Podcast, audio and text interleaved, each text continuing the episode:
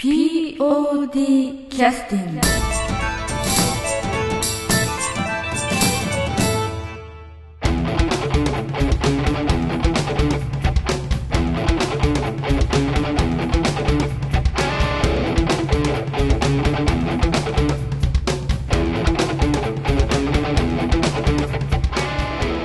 はい、それでは劇団 POD のポッドキャスティングを始めさせていただきます、えー本日は第246回目の、ええー収録になります、えー本日来てくださっているのは中川香織さんと高島亮君です、はい。よろしくお願いしよろしますくお願いします。えっ、と第今度は何回公演になるんですかね、えで37回ですーね37回。はい。ということは、えー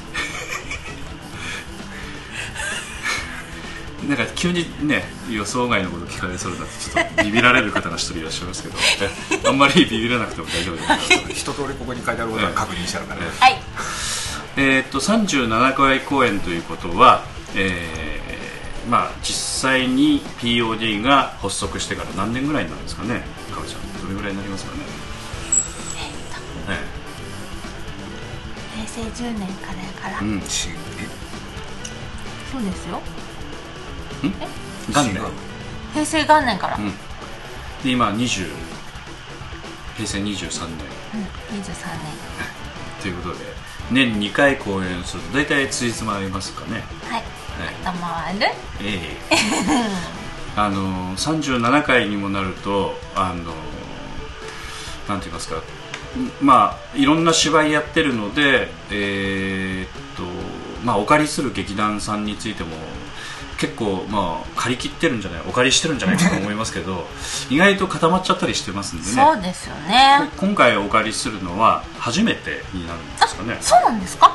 ええ確かそうじゃないかなと思います、うん、よく聞く。劇団しょうまさんですけどね。しょうまさんっていうのは、うんえっと、カタカナで「しょう」「し」「よ」ちっちゃいように棒を引いて「まあ」っていうけあの結構あの20年ぐらいこれも続いてらっしゃる劇団さんでしょうか？もうちょっと。もうちょっと長いんじゃないですか？でそちらの高橋勲さんという勲えという方とそれから、えー、と小田玲奈さんという方の共著ということで「えーアロハ色のヒーロー」というのが今回の、まあ、7月の9日10日とですね公演させていただくんですけれども、えー前回までは、ね、大大雑把なあらすじをちょっと簡単にお聞きしたんですね、はい。皆さんのあの方から。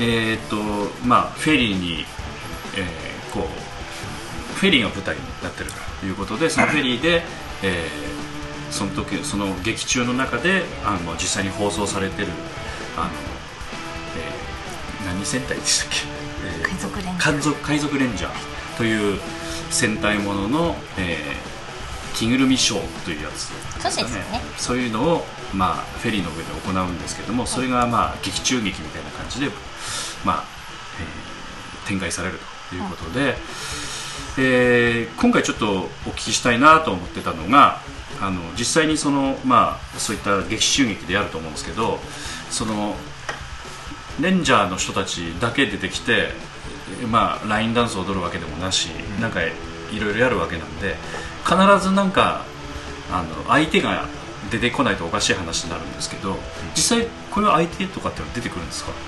出ますよ。どどあの要するに悪者ですよ悪者。悪者はい。うんやられる人って出るんですか？なんかキャーとかキューとかって。キャーとかキューも。まあ基本的にあの司会のお姉さんがやられます。ねあそうなの。ということでそうすると、えーキャスティングというか、まあ、実際に、まあえーレンジャー役をやる人とそしたら悪者やる人もいらっしゃるということですね、はい。悪者は何ちなみに誰がやるあそうなんだ。あの何天狗マンとかよくわからないなんか、うん、まあそのような。あのあ悪者一人？うん一人。ということで舞台に立つのはだから、えーレンジャーが3人ででまあキャーという司会のお姉さんでやられる役が1人で、ああの悪い役が1人で5人の芝居になるんですね、まあ、かなりあのそれで何分も出せるしあのそんなそんな長くは。ないやつなんですね、うん。パッと出てきてガーってなって待てってやってああザーンでやる。ちなみにキャストなんですけど、はい。えっと、まずレンジャーの黄色は中川香織ちゃんだというふうにお聞きしましたけど、実際その名前は何ていうんですか？キレンジャーになるんですか？いや一応名前はあります。それ言っちゃ海っていい賊イエロー海賊イエローやけど。あやそこ聞かれとんねん。あ海賊イエロー。ー、うん、海賊イエローという名前なんですね。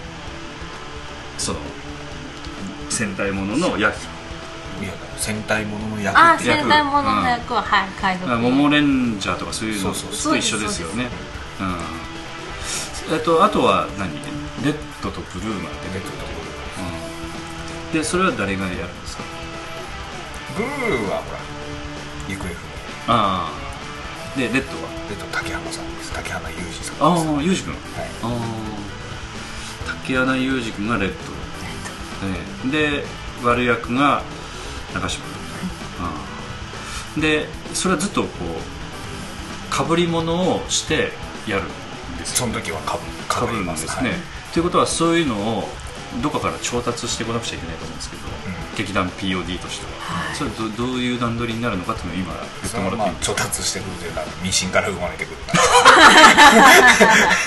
でも上にかぶるものっていうのはどどうあれ結構ほらツルツルしてカツカツしカチカチのものじゃないですか。まあまあそれは。なんかあのー今なんかそのパーティーグッズみたいなのでうんうんなんかそういう感じのやつとかとそれに手を入れてっていう。なるほど。じゃあもうそういう本当にあのかぶってやるとかっていう感じなんですね、であの靴とかはどうするの？なんかそういうなんかほ普通はうまいこと。うまいことなんか。ら ねあれかっこいいブーツみたいなの履いてるからね。そうそうそうそう、ね。かっこいいブーツはめますよ、ね。あとなんか手袋みたいなのもはめるでしょ？手袋もはめますよ。ね だから結構あの汗だくになる可能性もあるってことですよね。結構暑かったですよ。あもう来ちゃってるの？き一回来ました。あじゃあちょっとだけは作ってあるのもあるの？はい。その買ったやつ。使ったやつ。手を手を入れる前。に前のやつ、はい、はい。うんいや大変ですね。大丈夫？あの天魔法より熱い衣装は存在せんから。そうです。あそうですね。ーあ他にも暑いのは経験してるってことですね。私じゃないですけど。あーまあでもかおりちゃんはだってあのあれでしょう。他の衣装結構ひらひらのスカスカのものがよく着てたんじゃないですか。はいはい。だから今度はみこう密封したやつっていうのは初めて。はいそうなんです。よ、ね。どう大丈夫ですかね？大丈夫ですよ。あのそれは汗わきパッド。ああ あれ脱いだりしたりする場面で普通の服の場面っていうのはあるんですか？あります。うんああじゃあ本当決めなくちゃいけないんだよね。うん。そん着替えるでしょ？着替えるけど、うんうん、着替えるでしょ？着替えるんですよ。うん、だから普通のあの普段着の衣装もあるっていうことですかね。どっちかというと。あの変身する前の役としての衣装みたいなものは着ないんですよね偽物や偽物や偽からね。物やから。うん、実際にこうすり替わったりしないんですよね、実際に本人が入ってやるそうなるほど。実際あのほら女性のレンジャーというのも男性が入ったりしてるケースそうなんですよ。中にもあるんですけど結構その辺はリアルにやるんですね。それは、うん。あの人数の問題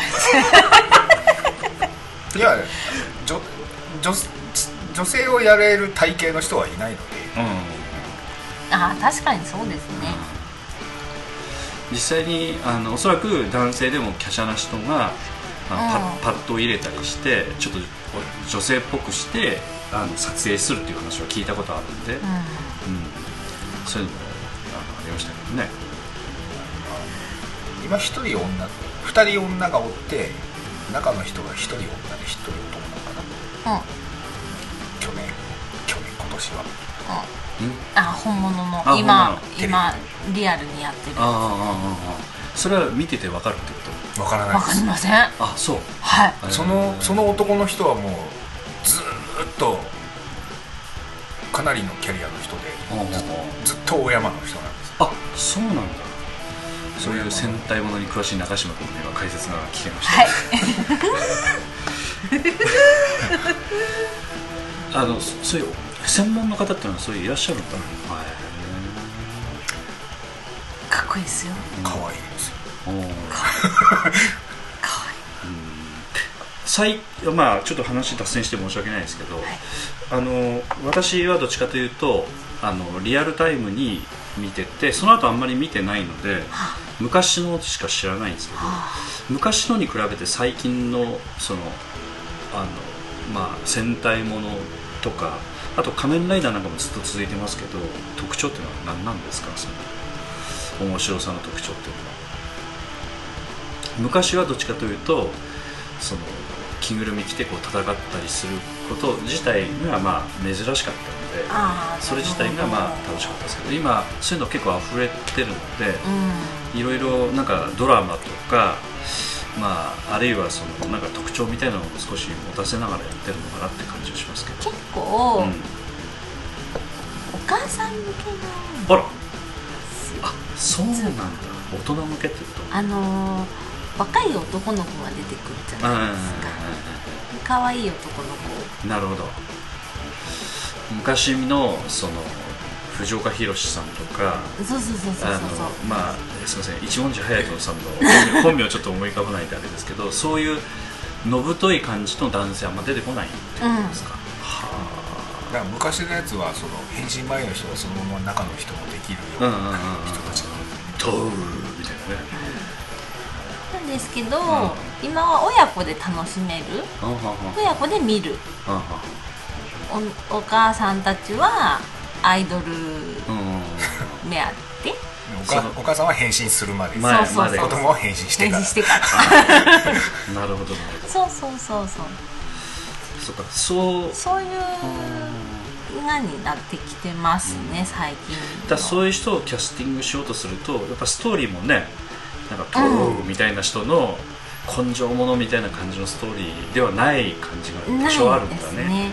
うんストーリーも最近しっかりして毎ます。年違うやろ。根性者みたいな時もあるし、うん。根性者みたいな時の方がやっぱり面白い。うん。れはまあ人それぞれあなんかああ戦隊が一回あの中島君にちょっとえっと見せてもらった「仮面ライダーのファースト」っていう映画があったんですけど、はい。あれ黄色いのやられる人役者の人が主人公ですね黄色いという字が入ってた。なんていう人だったかな。なんで答え。れん。顔ちゃんよく知ってる人私好きなんですけど名前覚えれないんです。キキキキキキその人の仮面ライダーを見た時にはちょっとイメージがやっぱり藤岡弘とかっていうイメージがあったんで、キカだ。あ木川だ。はい。ああ。と木川だなんていう人ですか？ヒロ。マサマサイあまさや。全然違った。なんかあのどっちかというとシュッとした感じの。そうです。ねスマートな感じのねかっこいい。方でしたけどあのまあストーリー的にはちょっと影があって少し苦しみながらね、うんやっていくっていうそういう点あの昔なんていうかちゃんとドラマがちゃんとねありましたけどやっぱりあのなんていうか今がこう旬の役者さんっていうか、そういう方ってやっぱ違うんだなと思ってね、うん。今あの世界に藤岡弘さんみたいなタイプが来るとするとやっぱりどうしてもねおやすさん的な役割になったりとかそう,、いうふうになっちゃうのかなと思ってね、なんか映画やから若手で結構そこそこの人なんですね。そうなんですよテレテレビでずっとやっとるやつは、うん。その旬の人っていうよりももっと手前のあ、うん。今から売り出す。出し。そうですなるほどそうです。なるほど本当にあのオーディション受かった一般人とか。ーそうですそうです。オーディションオーディションでやっとこさ役当たったぞみたいな。なるほどただそういう方々のこうなんていうかあのお母さん方はそういう方々がこう売れてくのがあこの人いいかなとかそういうことこもあるけど。の子応援しまし応援しましょうかしらみたいな。応援しましょうかしら 応援しようかしらみたいな。あ そういうことなんですね、うん。だからそっかそっか。戦隊ものとか仮面ライダーもこうやっぱ長く続いてるっていうのはそういう時代にちょっと合わせてねね。いろんな仕掛けしてらっしゃるんですよね、うん。実際あの技術とかああいった特撮の技術とかねああいうのをこう見るとやっぱり昔小学校の頃仮面ライダーとか見た人がやっぱ作りたくて作ってる感じも結構あるので、うそういう辺はかなりねしっかりできてるんでね、うん。やっぱ見ててもあこういう映像だったら納得できるかなみたいなねそういう作り方できてますけど、ずっとですねその若い頃、そういう特撮のうん、中の人やっとった人が今アクション監督をしとって。ああ、やっぱそういうなんていうかスタッフも揃ってきてるんだよね、うん。やっぱあれ毎週あれ撮影して完結してるので、うん。あれ撮影大変大変ですよね。ですよね。今だから仮面ライダーもその戦隊も、うん。あのあれジャジャジャックの後のうん。ジャックから続いてる。うなんか名前違うアクション団体があるんですね、ジャパンアクションクラブのその名称が変わった。あだから同じ。ん同じ団体なんですあということは代表者はあのサニーさんですか？違う違う違う。もうサニーさんの手から離れて。ああなるほどなるほど。だからそのサニーさんが持っとったその団体でが一回別のとこ行ってまた別に、そこからまた離れてああじゃあそこの所属のなんていうか方々がかなりそうそう育ってきてってといういや本当に。アクションの専門の人たちが。ああ。なるほど。あのそういうあのちょっとねあの戦隊ものは最近離れてるので、うん。ちょっとえっとお二人はよく見てるってことですか？それ最近のやつもはい。それは好んで。うん、それは魅力を感じるっていうのはやっぱ話的にも面白いしということですか？そうですね。一時全然見てなかったんやけど、うん、うんなんかちょっと面白いのがそのシリーズのその年のやつがちょっと面白くて、ん。またそこから見始めたら今そういう人も多いんですか？その大人で見てる人って結構いらっしゃるんですか？今一番見とるのって中高女子中高生あそう。生やっぱりアイドル。アイドルもやしその何年か前の仮面ライダーが登場するキャラクターがうん。アニメの声優さんが声を当てて着ぐるみに。ほうほうほうほうそこからやろ。なん違うよいや急激に。急激に。あのファボーレの広場が女子中高生で埋まるようになったのは。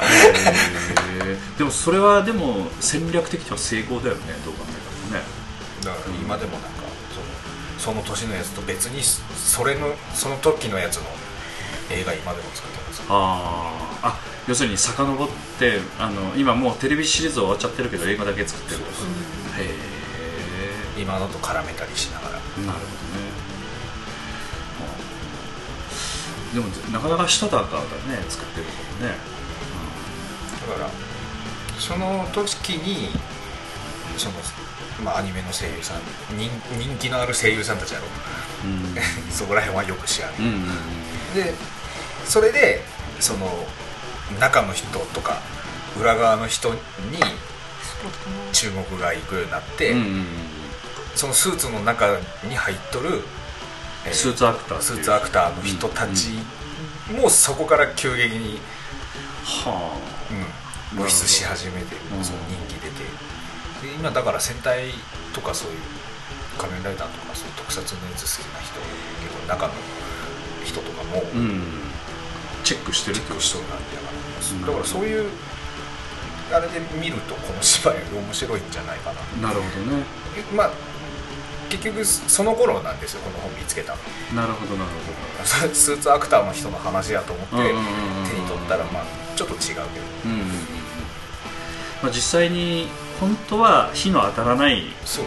まあ裏方ですわね、うん、ででも実際演じてるわけですもんね。今だから、まあ、J JE か。あのジャパンアクションクラブじゃなくてジャパンアクションエンタープライズ。エンタープライズ？ああエンターテイメントとかエンタープライズ、知らん。そうなんです。あの間違いないなないんだったらいいですよ、うん。まあまあ。はいはい。だからそれがなんかスーツアクターの人たちがうんスーツを着ずにイベントやったりしてえそういうのが成り立つんだ。成り立つ恐ろしい。まあ確かにでも、うんその世界の人しかでも分かんないんだけど人集まるっていうところがすごいね、だからもともとその戦隊特撮のやつのうん。イベントでスーツアクターの人のコーナーとかはある感じじゃないうん、その頃からうんうんうんうんでそこでまたそのスーツアクターの人たちのコーナーがまたキャーキャーってうん。なるようになって。まあ、確かにあの入ってる人自体が顔を出して、まあ、やり始めるっていうことになるとねそれはまあ成り立ちますわねそういうのねあ今そういう時代なんだね。まあ、まあかっこいいんですよねその人たち。まあまあ。いいんですよ。アクション。はい。あーでその人たちがこう普段着に着替えて出てきてもかっこいいわけ。かっこいいんですよ。そういう そういう世界なん。だ、言ったらだから僕らから見ると、ん。その若い細い変身前のうん。アイドルたちよりもその人たちの方があー要するに体も鍛えてるしる。プロとしての意識もあるしそのアクターとしてのねそのスーツアクターとしてのねこう生き方もちょっと魅力に感じるかなみたいなところもあるわけね、だから言ったらその本当の仮面ライダーはその変身前の細い子じゃなくてその人なんですよね。そういうことですよね。まあ。話 いやいや結構今回の芝居に関しては大事な話大事。大事。大事。ね。なるほど。今あのそのそのスーツアクターとかその声優の人が当ててるとかあの非常に女子中学生今はもう高校生になったり中学生高校生。じゃあ下手すると大学生でもそういうファンがいてみたいな感じなんで、世代がこと広がってて、まあ、一つのジャンルになってるんだよね、うん。そういうね、うん。なるもう今何でもそうだよね。ほどね、ジャンプも少年ジャンプなのに主な購買層が女子中高生とか。うん、あそう。少年はどこ行ったって感じですよね。うん。戦隊ものに憧れる。そういう子たちは仮面ライダーあんま見てないってこと仮面ライダーは見とると。思う、うん。だからあのだからそのなんていうかな。その人たちのことをこう一括りにして呼びにくいんやあの子供たちの。けどいやあのおお姉ちゃんたちのこと。ああなんか言葉としてはあるなんかそういう。ライダー追っかけとかなんかそういうのがあるいやもっとひ広い意味で。何まあまあまああの要はオタク文化ですよ。だからおそういう人たちのやっぱりそのなんていうかアンテナは凄まじいんですよね、見つけた見つけたって。でそこが一番儲かるからやっぱりまあお金もそこにもねはたくしねやっぱファンとしてそのに向かって作る。うん。そっかでも少年っていうのはそういうの今どう感じてるのかね。いやあのちゃんとだからなんていうかな現場の人たちは多分少年向けを作っと。るると、あなるほど。そっか。テレビコマーシャルを見てもバンダイさんとかいったところがねちゃんとあのグッズ作ってね正当におもちゃ作ってやってますもんね。やっぱりそうかおオタクのっていうかそういう女性向けのグッズははあのテレビコマーシャルではやってないですよね、なんていうのかな、あのちょー、どうした？あれなんですよあのー戦う男の子にうん。ときめく女の子たちが増えた。っていう風に捉えていただければ。なるほどそその戦う男の子っていうのはそのスーツアクターとかそういったスーツアクターでもそうですしブルース・リーに通じるところがあるっていうこと？ブルース・リーは違います。そそこは触れないでいきますわ。話が長くなりそう。でもあの映画館で売っとる映画のグッズとかは、え。やっぱり結構そういう人たちが喜びそうな感じを揃えてありますね。なるほどね。そうかそうか。そういうもんだもんね。一番あのお金が動くとかジャンプもそうですし、うん。ジャンプもそうじゃないですか戦う男の子たちのストーリーじゃないですか、今戦う男たちじゃないやろ。そんなことないやろ。いや戦う男たちと一緒にくくったらいかん。あそうか。ジャンプの戦う男たちは「筋肉マン」とか「ケンシロウ」とか そうそう。ちょっと今あの違うんですかね。ちょっと詳しくは分からないんですけど。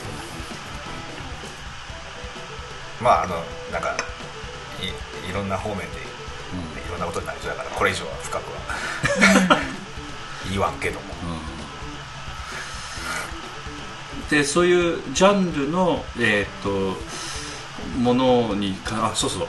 思い出しました。五郎丸ちゃんは今度何の役でするの、みなみちゃん。みなみちゃんの役みなみちゃんっていうのは広告代理店でこれをぬいぐるみを企画したという。そうそうそうそのみなみちゃんはリアルにあの本郷武史がすごい好きだというふうにおっしゃってましたけど。その情報は聞いてらっしゃい。ますか、はい聞いてます、うん、仮面ライダーの、えー初期のシリーズは DVD では一応全部見返しましたん。でまあ最近ではないですけどね、うん。うん、やっぱりあのなんていうかちょっと肌に合うかなっていう個人的にはありますけど、うん新しいのはねやっぱり新しいもんだと思ってちょっとうんうんモードを切り替えてちょっと見ないとね、そうなんですよね。あのやっぱりあのなんて言いますかねヘルメットの後ろから出てるあの藤岡弘さんの髪の毛がセクシーですよねやっぱりね、あのリメイクのやつでもちゃんと髪の毛出しちゃったもん。うん、であれですもんねあの太もものあのパンパン具合もねなんかセクシーですよね、太もも。ということでちょっと休憩の曲早っ。何を？まあでも30分ぐらいはもうあれ特撮のだだ話しかしてない芝居の話全然してない。じゃあかおりちゃんにもう一回あそうですか？決めた人。うんあららららじゃあちょっと字が読めないわもう。はい。では第27回公演「広くて素敵な宇宙じゃないか」より「広くてすて素敵な宇宙じゃないか」どうぞ「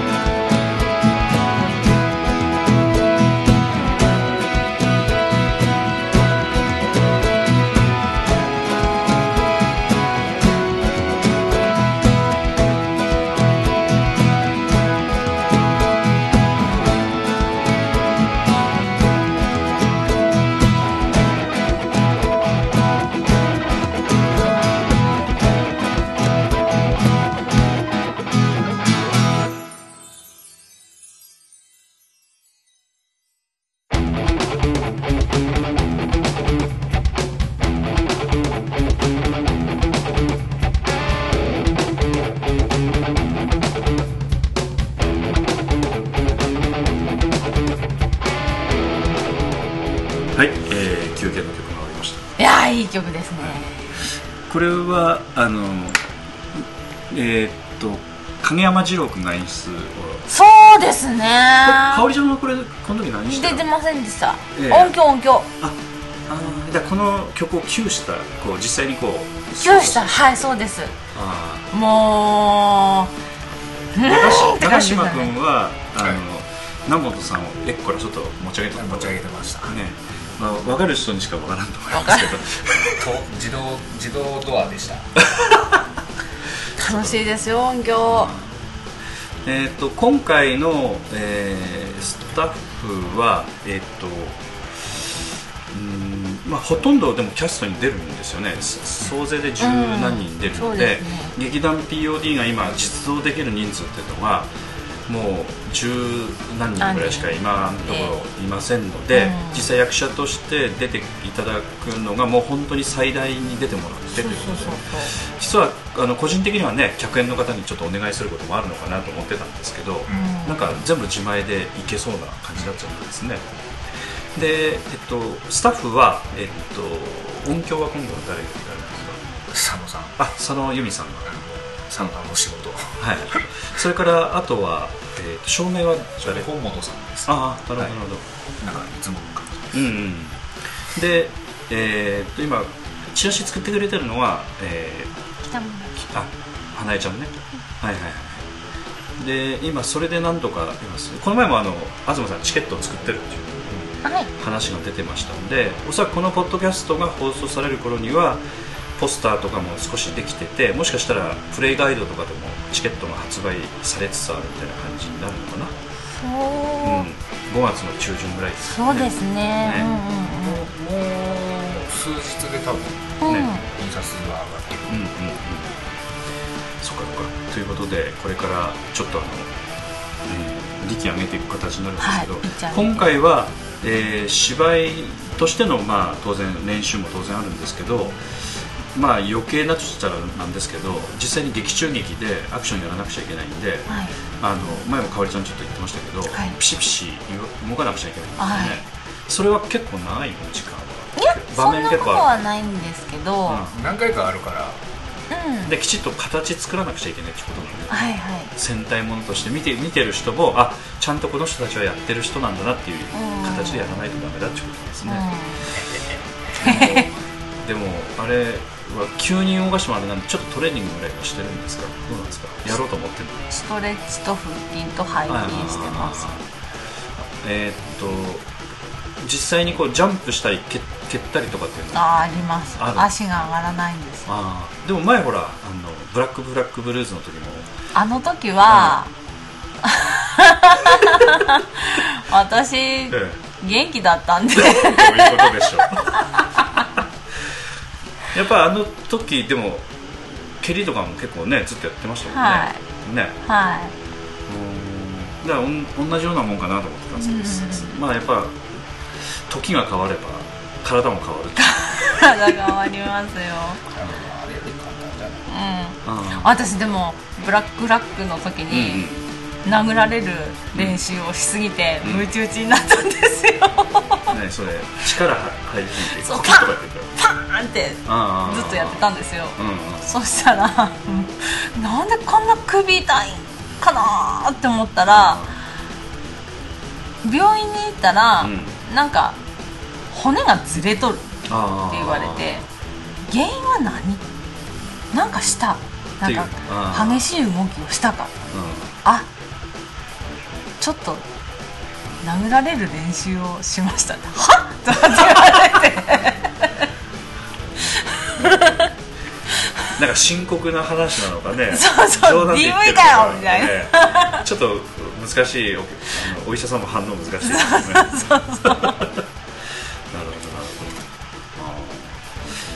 まあそういうまあちょっとやっぱり筋肉足りなかったってことかな。そうなんですよね。ね。だ首の筋肉ってどうやって鍛えるいやいやいやロープつけてロープつけて。そんなでも首ブリッジブリッジでも首細い方が可愛いじゃないですか。あの最近あれですよ。あのちょっとあの女性でもね、うん。あの本当にプロレスこう見に来られる女性も結構増えてるっちゅうはいはいはい。ここの前あの大日本プロレスっていうのを、あの CS でうんうんうん見たんですけど、うん。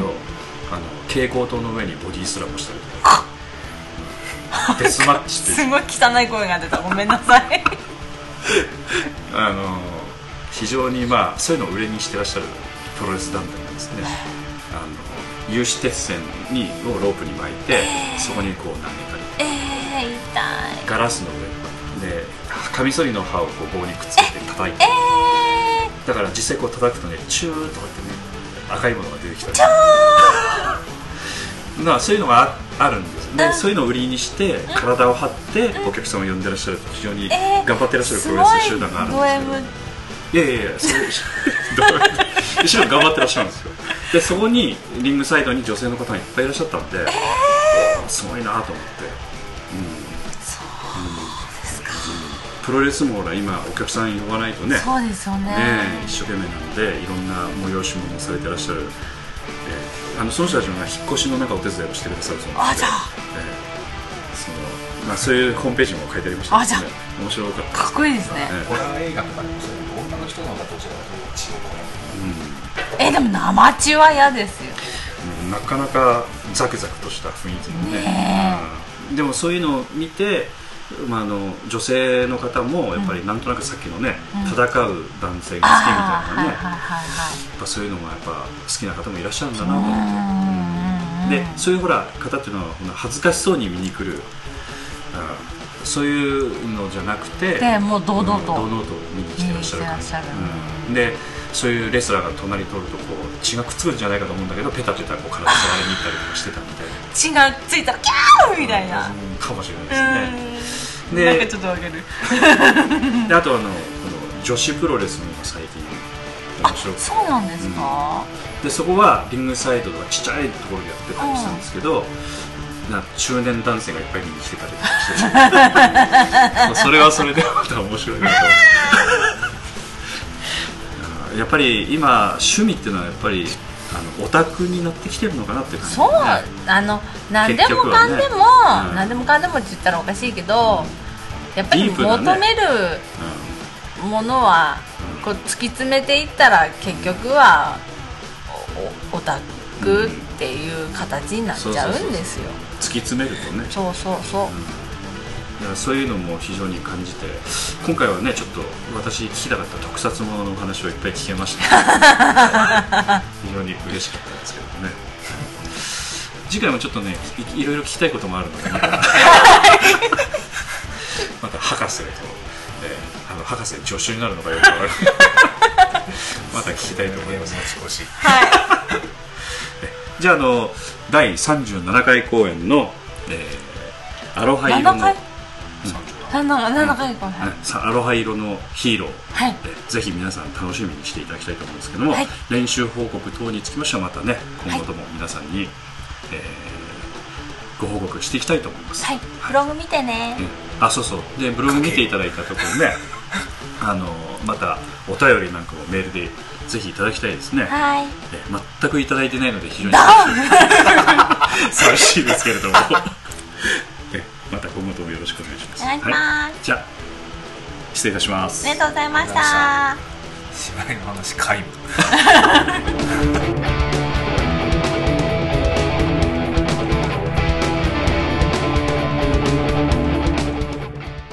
POD キャスティング